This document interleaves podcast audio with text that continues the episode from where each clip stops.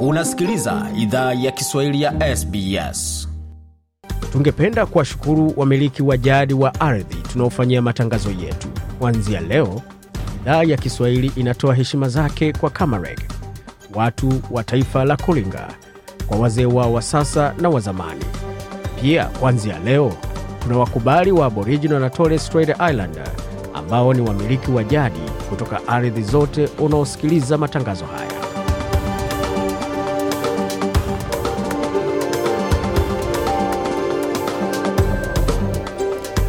Jambo popote ulipo na karibu katika makala idhaa ya Kiswahili ya SBS. Uko na migode migerano, tukuletea makala kutoka studio zetu za SBS na mtandaoni anwani ambao ni sbs.com.au mkwa juu swahili. Hapo mengi ambayo tumeandalia, lakini kwa sasa tuingie moja kwa moja kwa vionjo vile ambavyo vikopo mbele, tukianzia kwa upande wa swala zima la muungano wa makanisa kuja pamoja. Je, umuhimu ni gani kwa makanisa kuungana na je itakuwa changamoto kuendelea mbele kwa makanisa hayo kurejea katika hali ya kujihudumia kivyao. Lakini tukianzia katika taifa la Uganda ambako taarifa za kusikitisha zinaendelea kuibuka baada ya mlipuko wa Ebola kuanza tena na kudai maisha ya watu. Je, ni kipi ambacho kinafanywa kuhakikisha kwamba watu wako salama, si Uganda tu, hata kwa majirani wao?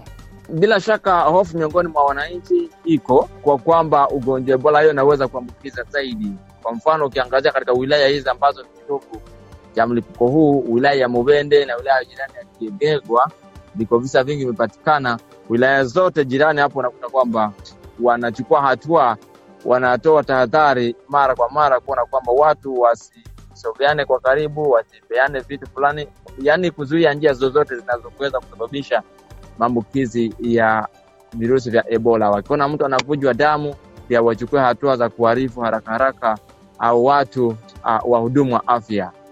Mwandishi wa habari Bwana John Mubengo hapo kutoka Uganda akifunguka kuhusu hatua ambazo zinachukuliwa pamoja na hali ya watu ambavyo wanapokutana na changamoto kama hizo za kiafya.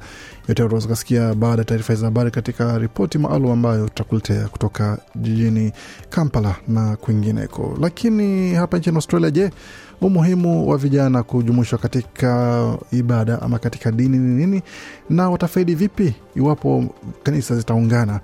Huyu hapa Bwana Eve, kiongozi mmoja moja ya muungano wa vijana mjini Sydney, akifunguka tukingali na ma, ma zetu tukingali na vyenye vinatusumbua, lakini kwa pamoja, tukiwa pamoja, tutaenda tuokoe watu wengi, wengi. Na kwa sababu Mungu ametupatia hii nchi, tunaona kwamba ni nchi yenye tunaweza tukapata tuka like the second chance, tunaweza tukapata ingine vingine vitu tofauti na vyenye tungepata kwetu Burundi ama zingine mainchi. Bwana Iva hapo akifunguka kuhusu hatua pamoja na mbinu ambazo vijana wanaweza kafanya kuweza kujikomboa wala kukomboa wengine ambao kwa kidini wanasema kwamba wamepotea. Kwa hiyo ni jukumu lao kuweza kuisha kwamba wanaleta wengine karibu na Mungu zaidi. Lakini kwa sasa tuingie moja kwa moja katika suala zima la muktasari wa habari, kujionia pamba amejiri hapa nchini na kimataifa.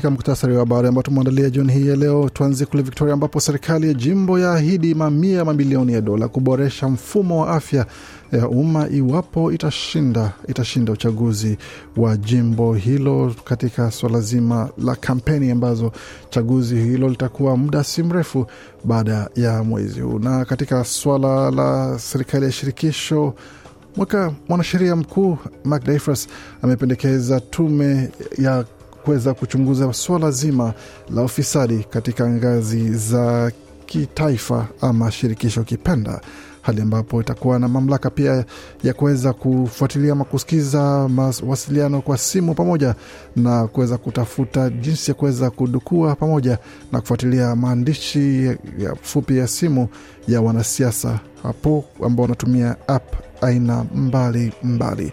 Nako barani Afrika, barani Afrika, daktari ambaye pia ni raia wa Tanzania kwa masikitiko amefariki kwa Ebola nchini Uganda, wakati Somalia na Ethiopia kuiomba Umoja wa Mataifa kuondoa marufuku ya silaha dhidi ya Mogadishu, wakati Burundi yafungua mipaka yake na Rwanda kwa shangwe na nderemo. Kwa wale ambao wanaishi katika mipaka ya taifa hizo mbili, pamoja na wafanyabiashara ambao kwa muda mrefu wamekuwa hali mbaya kwa sababu ya kuweza kuingiza bidhaa katika nchi moja kwenda nyingine.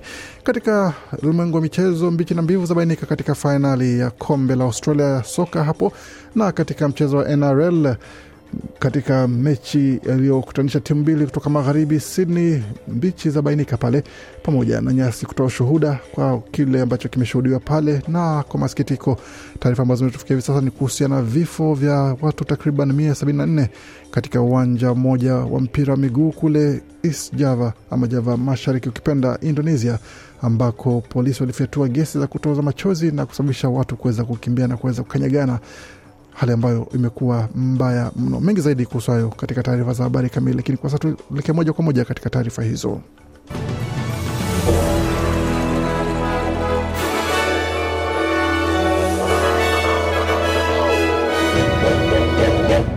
Wasikiza idhaa Kiswahili ya SBS ukiwa na migode migerano, naye hapa ni taarifa kamili habari kutoka studio zetu za SBS na mtandaoni anwani ambao ni sbs.com.au mkwaju swahili. Kwa sasa tuelekea moja kwa moja hadi jimboni Victoria, ambapo serikali ya Victoria imependekeza kufanya uwekezaji wa mamilioni ya dola ambayo yatapiga jeki huduma ya afya ya umma katika vitongoji vya Melbourne.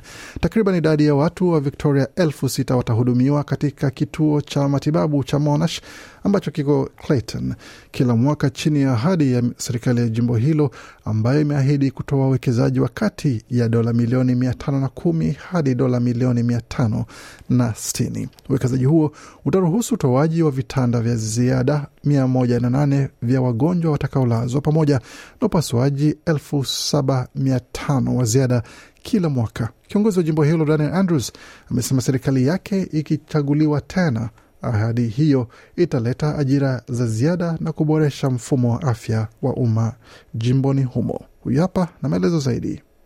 Uh, there are never easy days in health, pandemic or no pandemic. It's always a team effort. It's always about hard work. Anasema daima hakuna siku rahisi katika afya, janga liwe au lisiwe.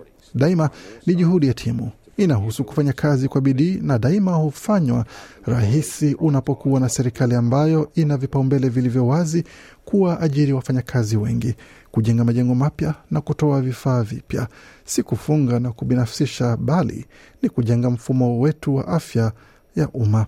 Ujenzi utaanza katika mwaka wa elfu mbili na ishirini na tano na mweka kwa mradhi mwanasheria mkuu wa taifa Mark Dreyfus amesema kwamba pendekezo lake kwa kuweka tume ya kuchunguza masuala ya ufisadi katika shirikisho itakuwa na mamlaka ya kuweza kufuatilia wala kudukua simu pamoja na app ambazo wanasiasa wanatumia kuweza kuwasiliana kwa maandishi.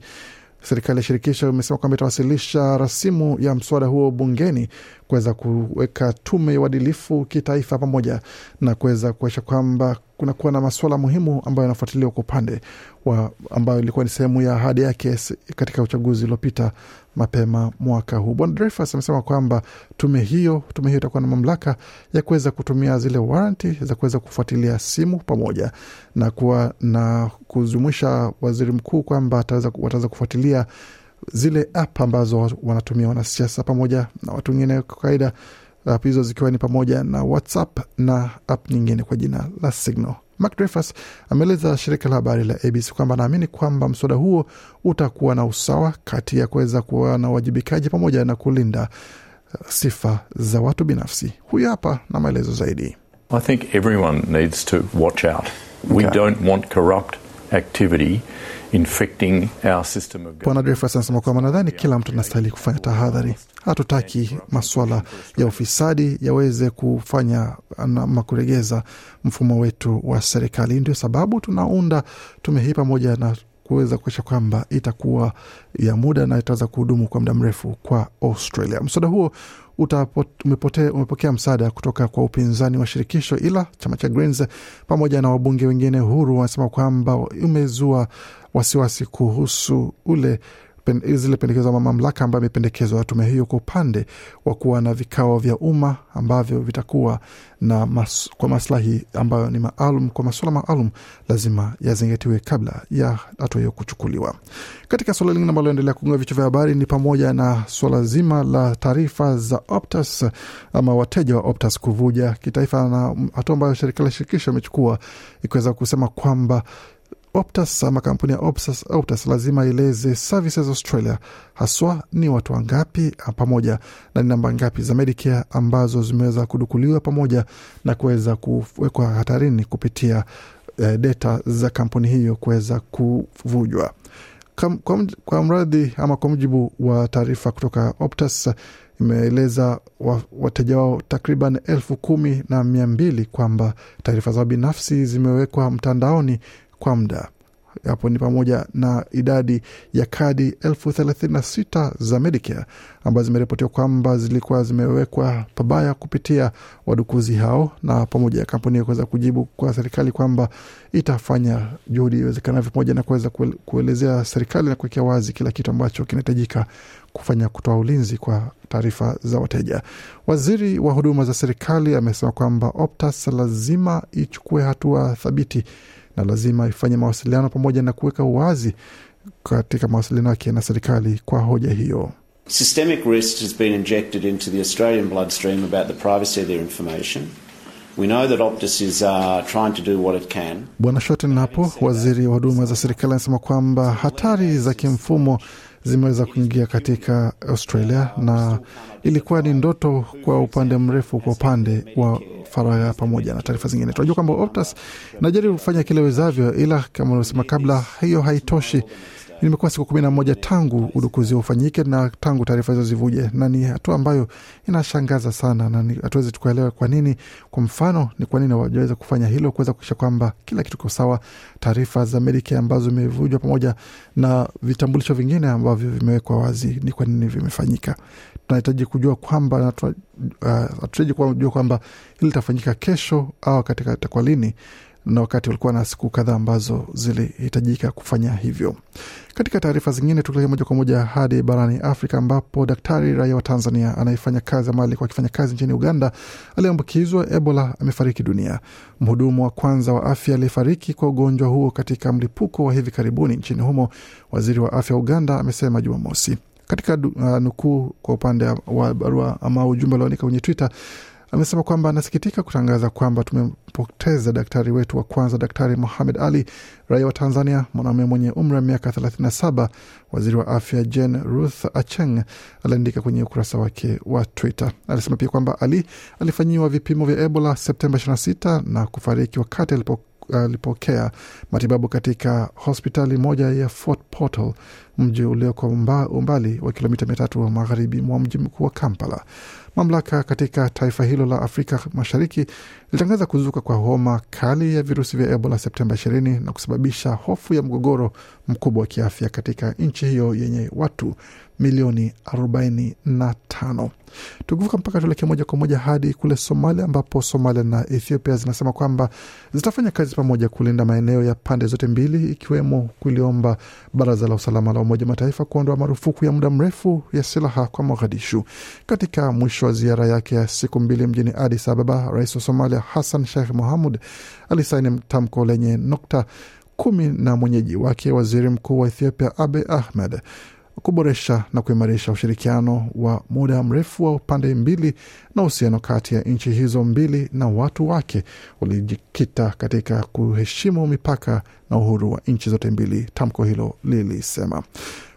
Kipaumbele kitakuwa ni kutaka Somalia kupewa tena uwezo wake wa kununua silaha na kuimarisha ulinzi wa majeshi yake ya usalama. Somalia kwa upande wake ilikuwa imepigwa marufuku kununua silaha yenyewe, marufuku ya zamani iliyowekwa mwanzoni mwa miaka ya 1990 ili kuwazuia wababe wa vita kuikamata nchi hiyo wakati wa vita vya wenyewe kwa wenyewe. Na tukilekea katika kanda la Afrika ya Kati, Burundi hatimaye imefungua upande wake wa mpaka kuingia Rwanda siku ya Ijumaa baada ya kukataa kufanya hivyo mapema mwaka huu pale Rwanda ilipoamua kufungua mipaka na jirani yake. Rwanda ilifungua mipaka yake mapema mwaka huu baada ya kufungwa kwa zaidi ya miaka miwili kufuatia mvutano wa kisiasa kati ya nchi hizo jirani. Serikali ya Burundi iliendelea kuishtumu Kigali kwa kutoa kabidhi kwa vyombo vya sheria vya Burundi watu wanaoshukiwa kushiriki katika njama ya kupindua utawala wa hayati Rais Pierre Nkurunziza tarehe 13 Mei mwaka 2015. Rwanda iliendelea kuelezea kwamba haiwezi kuwafurusha au kuwarejesha nchini mwao watu waliopewa hifadhi chini ya sheria ya kimataifa inayohusu wakimbizi. Ilikuwa pia furaha tele kwa wasafiri wanaoelekea Rwanda kutoka Burundi ambao wameingia kwa mara ya kwanza nchini ta Rwanda tangu mwaka elfu mbili ishirini na uh, bila kuiomba ama kuomba ruhusa maalum kutoka kwa wizara ya mambo ya ndani ya Burundi, kulingana na mwandishi wa habari ambao alikuwa katika eneo hilo. Na ilikuwa pia habari njema kwa wakazi wanaoishi katika mikoa ya Burundi inayopakana na Rwanda, hasa wafanyabiashara wadogo wadogo ambao wamekuwa wakilalamika kwamba hatua ya kufunga mipaka iliwaathiri sana na kusababisha umaskini katika familia zao.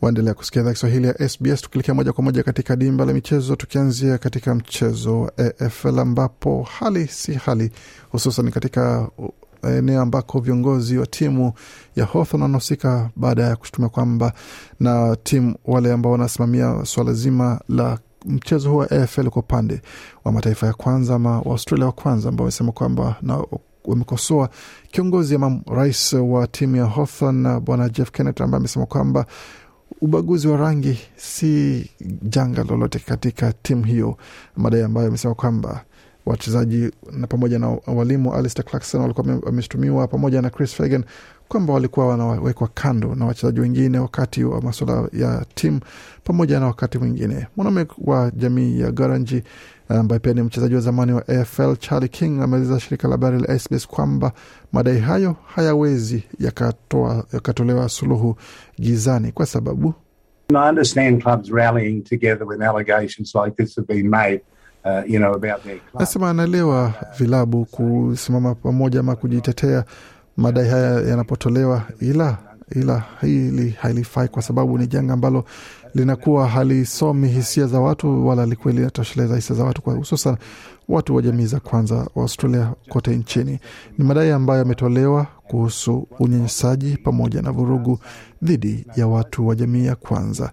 Ni janga na ni janga ambalo lazima lifanyiwe, na hususan katika majanga mengine makubwa, lazima watu waweze kusema kwamba hili si janga, inakuwa ni tatizo mno, na ni kitu ambacho wanastahili kufanya kutafutia suluhu kwa upande mmoja ama upande mwingine. Na tukiendelea taarifa zingine ambazo tumeandalia hususan katika taarifa za soka ambazo zimetufikia kwa sasa ni pamoja na vifo vya watu mia ishirini na saba kutoka Indonesia ambao walifariki katika uwanja wa michezo wa mpira wa miguu ambao walifariki baada ya ghasia kuibuka punde baada ya watu kuvamia uwanja na polisi kurusha mabomu ya kutoza machozi alisababisha watu kukanyagana na kusababisha wengine wengi kufariki pamoja na wengine kupelekwa hospitalini kupata matibabu. Ajali hiyo ilitokea wakati wa mechi kati ya Arema FC pamoja na Persebaya Surabaya kule katika eneo la Malang ambalo liko katika ukanda wa East Java. Mechi hiyo ilikuwa inaendelea, ambayo Persebaya ilipata ushindi wa magoli matatu kwa mbili katika mechi ambayo ilikuwa ni kusisimua mno, lakini kwa bahati mbaya ikaleta majonzi mengi. Katika fainali ya kombe la dunia kwa upande wa mchezo wa vikapu wa wanawake, wachezaji kutoka timu ya Marekani wanaendelea na sherehe zao wikendi hii baada ya kuwacharaza China kwa alama zikiwa ni themanini na tatu kwa sitini na moja mjini Sydney, ambapo mechi ilikuwa ya kufurahisha mno na kuweza kuleta shangwe na nderemo mno katika mchezo huo. Katika mechi ya kuamua mshindi wa tatu, Australia ilipata ushindi dhidi ya Canada, alama zikiwa ni 95 kwa 60 na tano. Katika NRL, mechi ambayo ilikuwa ya fainali ya kufunga msimu kati ya Penrith Panthers dhidi ya Parramatta Eels imeisha muda mfupi uliopita, ambapo Panthers wamepata ushindi kwa mara nyingine wakipata alama 28 kwa 12 dhidi ya Parramatta Eels. Na katika mchezo wa mpira wa miguu, kombe la Australia lilishindwa na timu ya Macarthur FC dhidi ya Sydney United 58 FC ambayo ilichezwa pale katika uwanja wa Paramata jana usiku, magoli ikiwa ni mawili kwa sufuri dhidi ya vijana hao kutoka magharibi ama kusini magharibi ya Sydney. Katika matokeo ya mpira wa miguu hususan katika ligi kuu ya Uingereza, Tottenham imekula kichapo cha magoli matatu kwa moja kutoka Arsenal. Liverpool wakitoka sare ya kufungana tatu tatu dhidi ya Brighton, wakati Newcastle ikiwacharaza Fulham mane magoli mane kwa, kwa moja. Chelsea ikipata ushindi magoli mawili kwa moja vilevile Bournemouth wakitoka sare kutofungana dhidi ya uh, Brentford, na katika mechi ambayo itakuwa muda sio mrefu itakuwa ni kati ya Man City dhidi ya Man United, ambapo mbichi na mbivu zabainika katika dimba hilo la Etihad.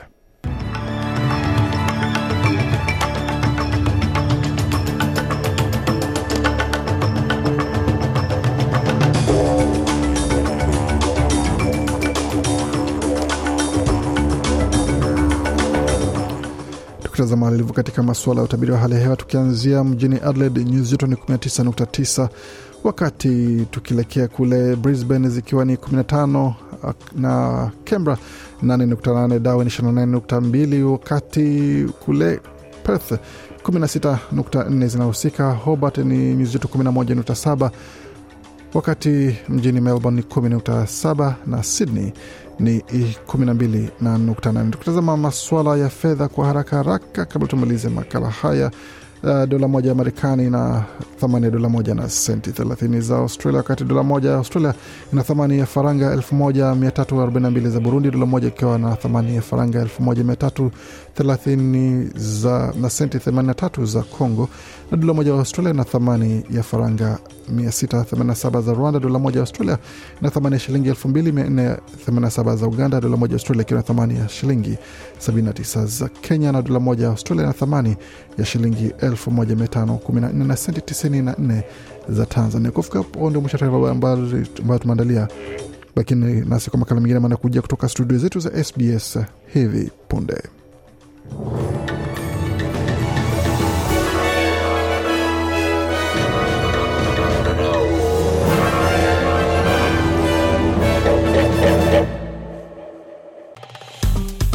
Penda, shiriki, toa maoni. Fuatilia idhaa ya Kiswahili ya SBS kwenye Facebook.